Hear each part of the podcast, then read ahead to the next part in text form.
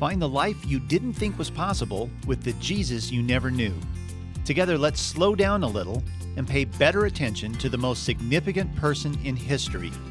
Welcome to the podcast, Paying Ridiculous Attention to Jesus, with your hosts, Rick Lawrence and Becky Hodges, brought to you by Lifetree. Visit us at JesusCenteredLife.com. Hi, listeners. This is episode eight, brought to you by Lifetree at JesusCenteredLife.com. So, our topic for today's episode is how to discern what is good and right and how to avoid becoming a complete cynic. so, we kind of live in a cynical culture today where cynicism is kind of the currency of the culture and it's easy to get sucked into it. Um, it's like it has its own gravitational pull. So, how, uh, we're living right now in the backwash of a long and ugly political campaign. And in the midst of that, it's been difficult at times to discern what is true and what isn't true. And how do you live in the truth without being corrupted by the prevalent cynicism of our culture and without being led astray by truthy sounding things that aren't really true. So, how do we learn to be a discerning person, just as Jesus was the ultimate example of a discerning person? So, if you're a new listener, my name is Rick. I'm uh, author of the Jesus Centered Life and uh, editor of the Jesus Centered Bible, and I'm here with my co host and friend, Becky. Hello. So, uh, we're pivoting around this whole issue of not just the election that we're in, but kind of what the election has surfaced in our culture. And I think it's fair to say that most of us are in a place of tension and discomfort, and maybe if you want to go to the far end of the continuum, even disgust about uh, what has been surfaced during this season of time for us. And it really has leveraged our ability to discern truth or not. Um, I think that for me has been a major issue as I listen to the voices all around me. Um, there's no time like the time leading up to an election where you're assaulted by mes- messages of truth that you have to discern your way through. So, uh, one thing that's unequivocally true about us as people, because Jesus said it was true about us as people, is that we are sheep. Sheep was the favorite metaphor Jesus used for describing what we are like. And so I think it's important to understand what a sheep is really like. If we're going to uh, lean into how Jesus described us, we should understand what sheep are really like. So, in the, my book, The Jesus Centered Life, I have a, actually a whole chapter called Living a Sheep's Life. And I did some exploration into what sheep are like for that chapter. And man, was it was it bracing. So here's a few of the things that I discovered about sheep. It's always important to drill down into Jesus' metaphors and parables because he chooses perfect metaphors for us. That means we can drill and drill and drill and never reach the end of his metaphor. So if we are indeed sheep, the way he describes us, that means we are timid, fearful, and easily panicked. We are slow witted and gullible. We are vulnerable to fear, frustration, pests, and hunger. We're easily prodded into a stampede. We are quick to descend into a mob mentality. That means that we're without natural means of self defense and we're easily killed by our many natural predators if we're left unprotected. We're jealous and competitive for dominance. I could keep going.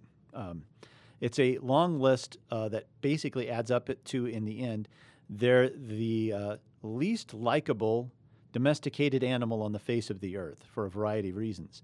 And one of their central characteristics, they were bred to be led. That's why Jesus said, um, The sheep need a shepherd, and I am a good shepherd. There are good shepherds and bad shepherds. I'm a good shepherd because I love my sheep, and I love them so much, I will lay down my life for my sheep.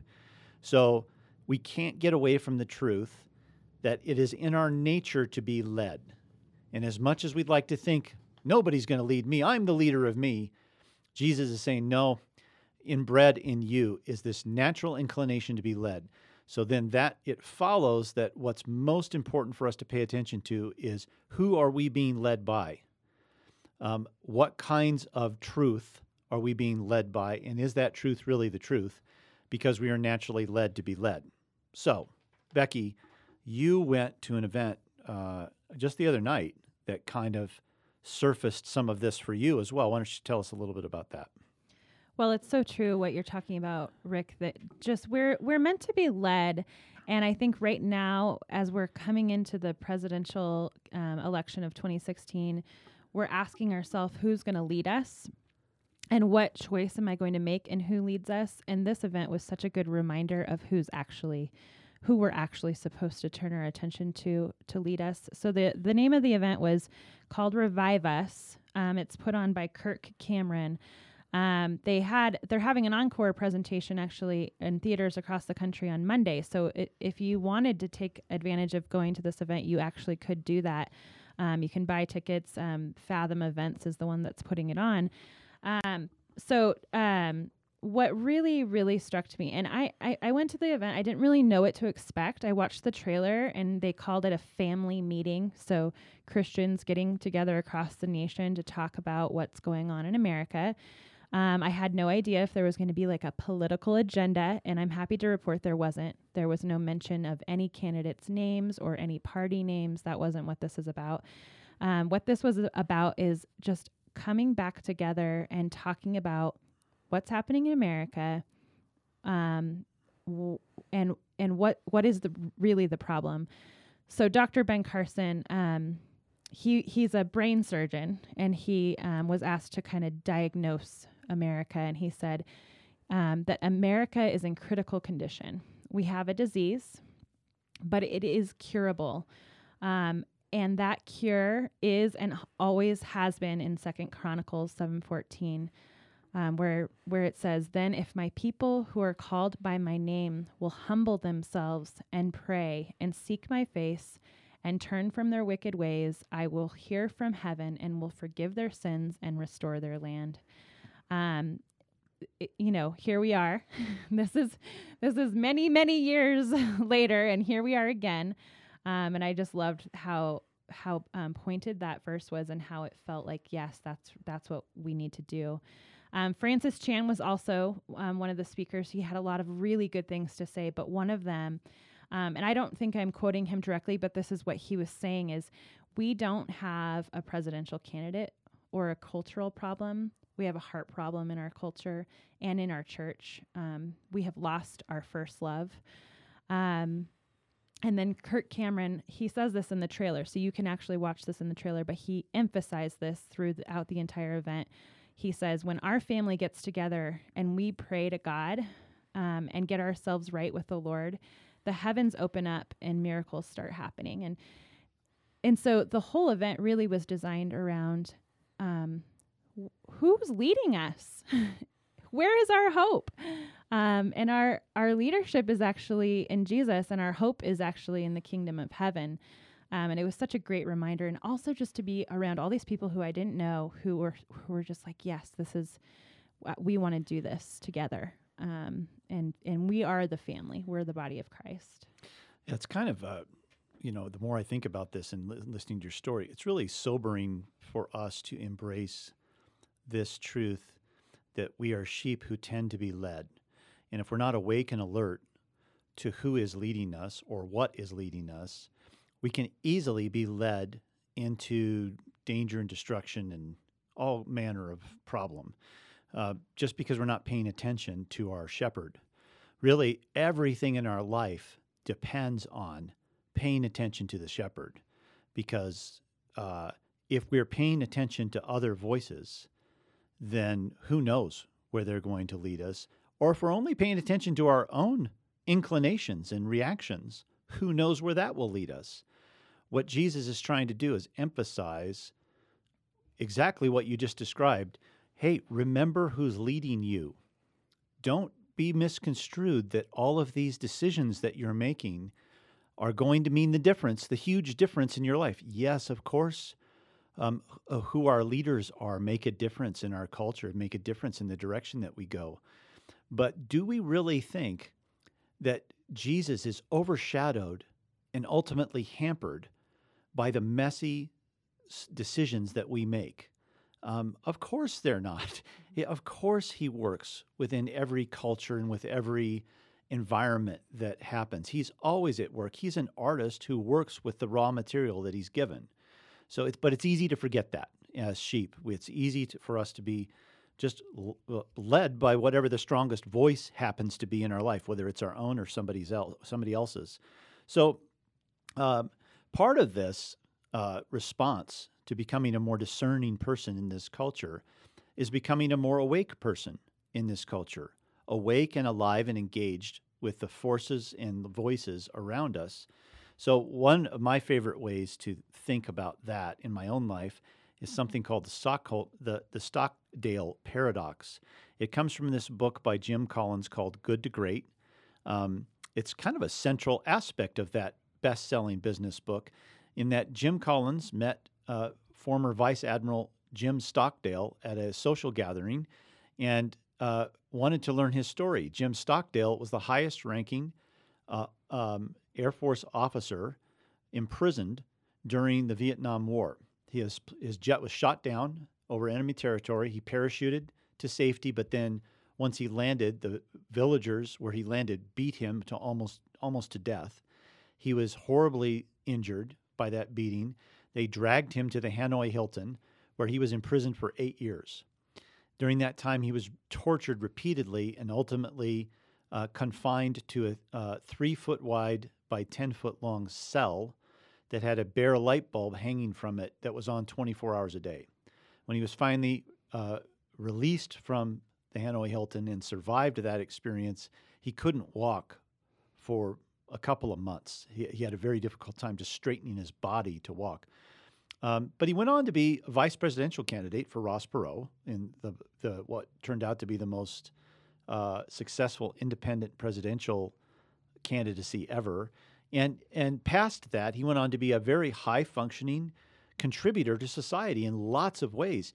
It was as if this horrific eight year experience did not destroy him, which is what you would expect it to. And so Jim Collins meets Jim Stockdale at a social gathering and wants to know hey, how did you survive that incredible experience and go on to live a, a healthy, productive life?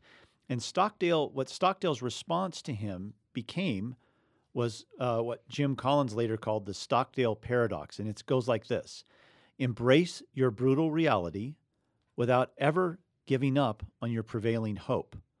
It's a tension between these two things. Embracing the brutal reality in front of you is super important.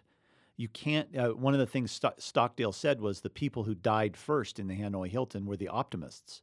People who had just an optimistic view of when they'd be released. They were unwilling to face their brutal reality, therefore, their hearts were broken over and over again. So Stockdale said, I had to face the brutal realities of what I, of the situation I was in, but I refused to give up on the prevailing hope that this experience would one day become the defining, uh, uh, ex, uh, molding, and transforming experience of my life that was used for good. And he said, and that's what happened. So the Stockdale paradox is embracing the brutal reality without letting go of your prevailing hope. It's a it's a uh, dichotomy that that we can live in that Jesus certainly lived in. So, um, how do we face the brutal realities of our current culture and the voices at work in our culture that are trying to lead us? Um, and then hang on to our hope. How do we remind ourselves of hope in the midst of that? We have to do both of those things. So I thought we could take a look at um, Matthew chapter 5, where Jesus does something that I've called in, in my book the Jesus pushback. He's, he's trying to help his disciples learn a way of living that is awake and discerning within their culture, a way of living that kind of talks back to accepted truths or truisms or, ex- or things that we accept as this is the way things um, are done or this is the way things go. Jesus is trying to teach them to examine these things and engage them and question whether they really are true. So let's give a few examples here and then we'll move on to some real life examples of this. So um, Jesus said, now listen to this listen to this construction. You have heard that our ancestors were told, You must not murder. If you commit murder, you're subject to judgment. But I say, if you're even angry with somebody, you're subject to judgment. If you call someone an idiot, you're in danger of being brought before the court. And if you curse someone, you're in danger of the fires of hell. Stay away from social media. but do you hear the embedded uh, rhythm in this? You have heard it said, Mhm. but I say. You have heard it said, but I say. You have heard it said, but I say. He goes on to do this several times. Let me give you one more. You have heard the, the, the it said that the law says, love your neighbor and hate your enemy. But I say, love your enemies, pray for those who persecute you. In that way, you'll be acting as true children of the, your Father in heaven. So um, he's speaking very specifically about beliefs that are commonly held within the religious culture for sure, but in the culture at large. And he's saying, You've heard these things said that are that seem to be true. But I say the real truth, the kingdom of God truth, is this. So it's not just paying attention to the specifics of what he's going after here. It's the fact that he's trying to teach them a way of living that has embedded in them, you have heard it said, but I say. So that has two parts to it. First is paying attention to what we're hearing said that is true. The second part of it is paying attention to what Jesus says and contrasting those two and trying to live into the way Jesus thinks rather than the way we're commonly led in our culture. So let's talk about some real life ways that surface for you and I, Becky, where this comes into play. So, what what pops into your head? Um, this this rhythm of um, you have heard it said, but I say. How's that popped up in your life? Well, I think we, we talked about uh, one of those examples is, you know, I, they say um, that you're forgiven, so you should just forget everything that that person ever did to you. And that's really not the intention of forgiveness. But it sounds right. yeah. Well, For- at first first blush, it sounds right. Yeah. So that somebody does really something really bad to you, or maybe repeatedly does something bad to you, and you are to forgive them, right? But forgiveness is really for yourself, right? So you forgive that person, um, be, so that you can be right with God, and um, and not because you're going to forget and continue to be in a pattern of letting someone hurt you, right? Yeah. So that's one misconception that I think happens a lot in the church is we we we use forgiveness as a way to get away with hurting people. So to put it in our construction, you have heard it said that forgiveness really means forgetting all about whatever happened. Mm-hmm. But I say, what? But I say that your forgiveness means that you have to go above and beyond to heal that relationship. Yeah. So do, do you see the kind of the the um, construction project that's happening here, the digging that's happening here? First, we're paying attention to what we're hearing. We're at we're pushing back against it, saying, "Is that really true?" And then we're camping there. Like Mhm. before, we've talked about wallowing in mud puddles, which are stories about Jesus that don't immediately make sense or contrast with what the way we typically think of him. Um, this is another form of wallowing. We, we first pay attention to the voices and truths we're hearing, and then we wallow in Jesus to try to understand what is true and why am I at, at unrest about hearing this? What's wrong with this? What's the truth? You know, there's some low hanging fruit in our culture. You would think that in a supposedly Christian culture, that the majority of people would not answer when they're asked, "What? How does a person get to heaven?" The majority of people in this Christian culture would not answer some form of, "You have to be a good enough person to go to heaven." Well, being a good person as an as a prerequisite for going to heaven is absolutely theologically incorrect. And most of us would admit that that's true. But we betray our commonly held belief when we say, well, that person was such a good person. Why did that bad thing happen to them? Do you see that mm-hmm. subtle thing that creeps in there? We say we know theologically that getting to heaven is not about our goodness, but we actually pragmatically think in, in exactly the opposite terms. If you're a good enough person, then bad things shouldn't happen to you. If you're a good enough person, you're probably going to heaven. That's what we functionally believe. So if if if that's not the case, um, then what is the case? that's where we wallow. Well, what is the truth? Um, the other night, uh, in the small group that we have at our house, uh, a small group of about a dozen or so teenagers, we were walking through the Beatitudes.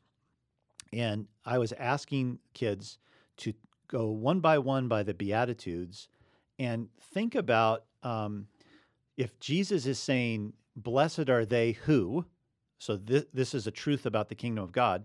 How does that contrast with what they typically experience in their school culture? Mhm. Is there a contrast between the two? And so one of them was, um, Blessed are they who mourn. And so I asked the students, Is that truly in your school culture a blessing if you mourn, if you show your grief and anguish and hurt and pain? Not in high school. No, uh, they said exactly the opposite. It's scorched earth. Yeah. If you show your vulnerability, then you're risking getting hammered, either on social media or face to face or any other way. The culture there is not conducive to showing your real grief and your real feelings. So, blessed are those who mourn. So, what would it look like to bring the kingdom of God into your school, where it is modeled that it's a good thing to show your grief? And not only that, but if someone was grieving, grieving that you mourned with them too. Sure. So the you know you, you could go down the list of those beatitudes. Um, you you could say in that case, uh, the kingdom of man's culture uh, says never let him see you cry. Um, that is, you have heard it said, never let him see you cry. But I say, blessed are those who mourn, for they shall be comforted. Um, you could go down the list of beatitudes this way and contrast what Jesus is saying.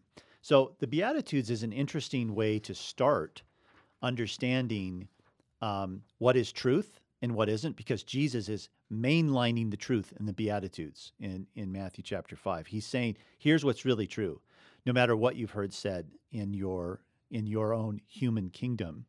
So any other examples for you, Becky, that crop up that fit this kind of uh, awakening, like wh- where you have re- recognized that you're uncomfortable with something, you don't know why, but you're awake enough to say, hmm, I'm going to push back against that. What is the truth? Anything else pop into your head? I think right now the the thing that I'm seeing the most is just on social media the way that we are dealing with our opposition um, with the election. It just it really, um, you know, I think that because we are seeing these candidates almost as like we're electing the next God. Like Hmm. not that we're electing human leaders who are flawed and imperfect just like we are. You know, like almost like, yeah, what if you had to stand up and run for president? um, but we're putting them on the in this place where we're almost making them like we're exa- we're we're electing the next Jesus. So he has to be you know, morally perfect. So, so to put it in this construction, you could say, you've heard that it's said that the next president of the United States is going to determine your future and your quality of life, mm. and and and and. But I say, I supersede any human ruler, and I can work without whatever, whatever messy raw material you people give to me. That's the exact tension that I feel. I feel like, you know what? They're both flawed. We have to make a decision. This is just the way it is. It's like a toddler. Like when when you're like, "Do you want apple juice or milk?" and they're like, "I want soda." You're like, "You don't get to have soda. You get apple juice or milk." Those are the choices. So, what this exposes as well, I think, is, and uh, I'm, you know, I'm I'm speaking to myself right now too. What it exposes is, um, again, our sheepiness, how easily we are led into believing that our futures depend on human rulers. In, in the, it's not that it's not important that you're smart and you think through your choices. Of course you do, but to go one step beyond that is so sheepy. It's going to the step that says, well, my future is determined by whoever comes into office. That's why I'm thinking of moving to Canada. That's just a that that's just a proxy for us saying I will be hopeless if so and so is elected. Really? You'll be hopeless? Now this isn't a should. This is just a diagnosis. It's starting to say uh, look at ourselves and say, "Oh, I see my sheepiness coming out here." That I'm being easily led into thinking that my whole future. I know somebody who's told me repeatedly that um, if if one thing or another happens through this election, well, that's probably a signal of the apocalypse. The Yeah, apocalypse that a lot. is upon us. and I'm like, well, Jesus was clear and said, well, you're not going to know when that comes. So we're kind of out and out saying, I don't believe that, Jesus. I, I think I can I can predict it. And I my response is always, people have been saying the apocalypse is coming, been coming for two thousand years, and we've gotten it wrong every time. The truth is, it doesn't matter. He's not asking us to pay attention to when the apocalypse is coming. He is saying, pay attention. There are signs that are coming when that's going to happen. But what's funny about Jesus is the signs that he give us, gives us are pretty much true of every age. so he's trying to say, be alert in general. all the time. Yeah. So to be alert means to be alert to the messages and the ways in which we are we sheep are being led, to stop and say, "Oh, I can't forget I'm a sheep. Where am I being led right now? And who am I being led by? And how can I turn the corner and instead be a discerning per- person in this tense culture and be led by Jesus?" When you're led by Jesus, there's a sense of peace and centering and foundation under your feet. You're not a reactive person. And we live in a reactive culture. So people who are not reactive and are led by Jesus stand out. They affect change in their environment because they're led by Jesus. And this this same statement that you're saying right now, Rick, would be true even if we had a man who served the Lord and loved the Lord faithfully as a president. Yes. Our our our ruler would still be Jesus. And Yes. so so whether we have that person or not that person, our kingdom is in heaven. We are not. This is not our land, and um, our family is not here. And Jesus is the one who rules, and He's the one who needs to be leading, So, regardless. so that's a string of wisdom you just said. Our family is not here. So Jesus made it clear hey, I've adopted you. Not just a normal adoption. My kind of adoption is you get my family's DNA in you.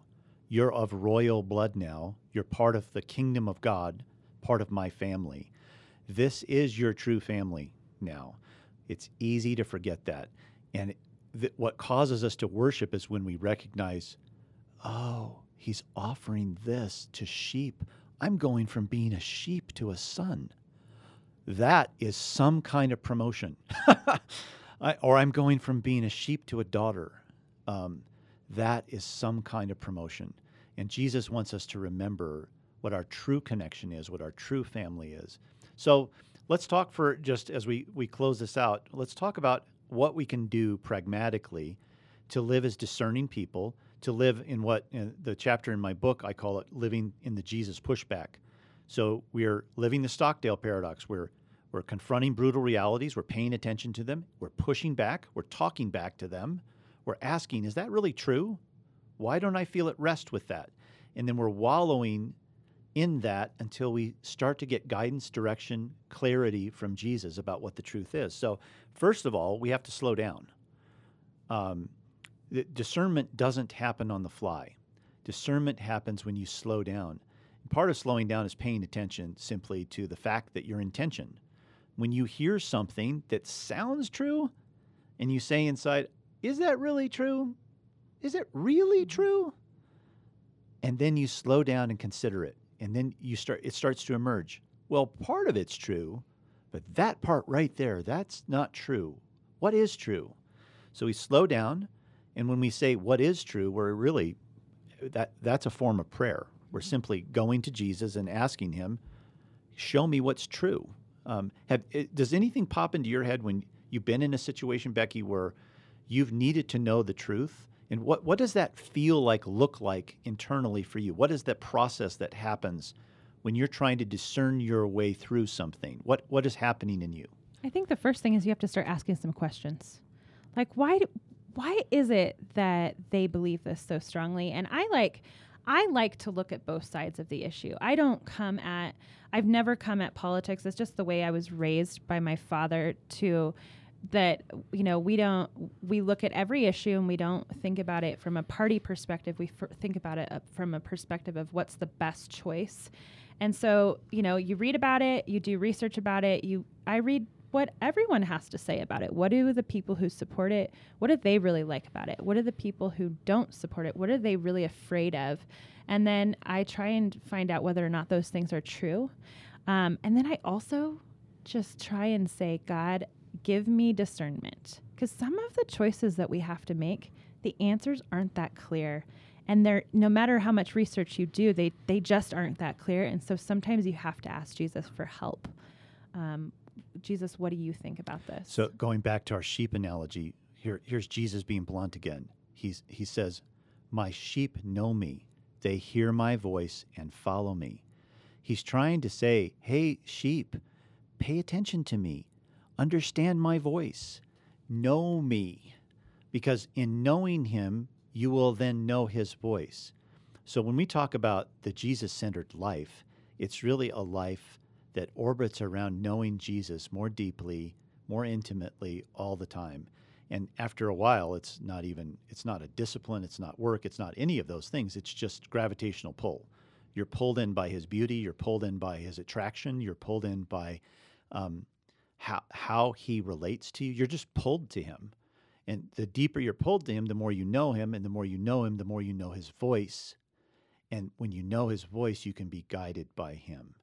So one thing to do um, to become a more discerning person, if you track back through what I just said, is start by getting to know Jesus better. Just get to know Jesus better. Pay better attention, slow down, ask questions, uh, chew on things, ask why questions and how questions about Him. Slow down and pay attention. Because as you do, you'll come to know His heart better. And as you do that, you'll get to know His voice better and you will be better able to be guided by him in these pragmatic situations. I just uh, pulled up CNN uh, just a bit ago, and one of the lead stories on it uh, is titled "The Soul Crushing 2016 Campaign." and I, I, just so again, I'm I'm thinking soul crushing. What does that mean? What is that saying to me? It's saying that if my soul is tied to the outcome of this campaign, it feels crushed right now. But what if my soul wasn't tied? to the outcome of this campaign? What if my soul was tied to the overshadowing presence of Jesus and his artistry in the midst of whatever circumstances, which throughout history have been bad kings, good kings, and everywhere in between? That God's narrative runs through all of it, not just sometimes when we have good kings. mm-hmm. It runs through all of it.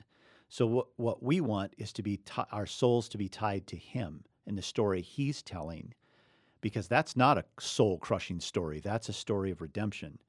So uh, we can take in all the information, yeah, and be smart people mm-hmm. because we're supposed to uh, worship God with all our heart, soul, mind, and strength. So we use our mind to take in all our information. But then we do what you said. We ask Jesus, What do you think about this? Mm-hmm. And listen for his voice, look for his voice that comes sometimes in a variety of ways. So that that that requires space and time and right now might be a good time to just shut down social media because mm. there's a lot of studies right now that are saying that our our culture has become more reactionary than ever because the messages that we're getting through social media and technology and online they're so um, they're making us react um, and that reaction isn't is unhealthy so you know, we've got a couple weeks before the election, and now might be a good time to say, I'm just going to shut this down. I'm going to spend time with the Lord. I'm going to spend time praying. I'm going to sp- spend time doing research and asking questions, um, but creating time and space in your life to do that. So let, let me end with this one last pragmatic piece. Um, so, this is what I do on a daily basis. At first, it was an experiment, um, but then it quickly became a rhythm, and I can't stop thinking this way now. So the experiment is to pay attention to all the incoming truths, whether it's through an advertisement on TV, a narrative storyline in a TV show you like, a, a, a narrative in a book you're reading, um, what your coworker just told you that is an uh, he treated as an undeniable truth. Whatever the truth is that's coming at you from whichever direction, that you become aware that these truths are coming at you, and you ask yourself, is that really true? is what you're saying true? It, that's the first step. You, you become an active engager in, in that thing coming at you. And then the next step is to consider, um, through the guidance of the Spirit of Jesus, to consider what the truth is. Um, is that really true? Well, what do you say, Jesus? Now, that little thing that I just told you happens almost imperceptibly in me all day long. It's just embedded in my soul now because I started doing this as a practice and as an experiment, and now it's become part like breathing for me. So I'm moving through my day, discerning more about the truths that are coming at me. So, um, and in the end, trusting Jesus and being guided by Him is a form of worship. It's the sheep saying, I'm dependent on you, Good Shepherd, and there's nothing that delights Jesus more than sheep who trust their Good Shepherd. So, hey, thanks for listening. Remember that you can find out more information about the things we talked about here today in further detail on the JesusCenteredLife.com webpage. You can find our podcast section and look for episode eight on that on that page. So uh, this is Paying Ridiculous Attention to Jesus, a podcast from Lifetree. Subscribe to us on iTunes for the latest podcasts. And Becky and I will talk to you next time. Bye.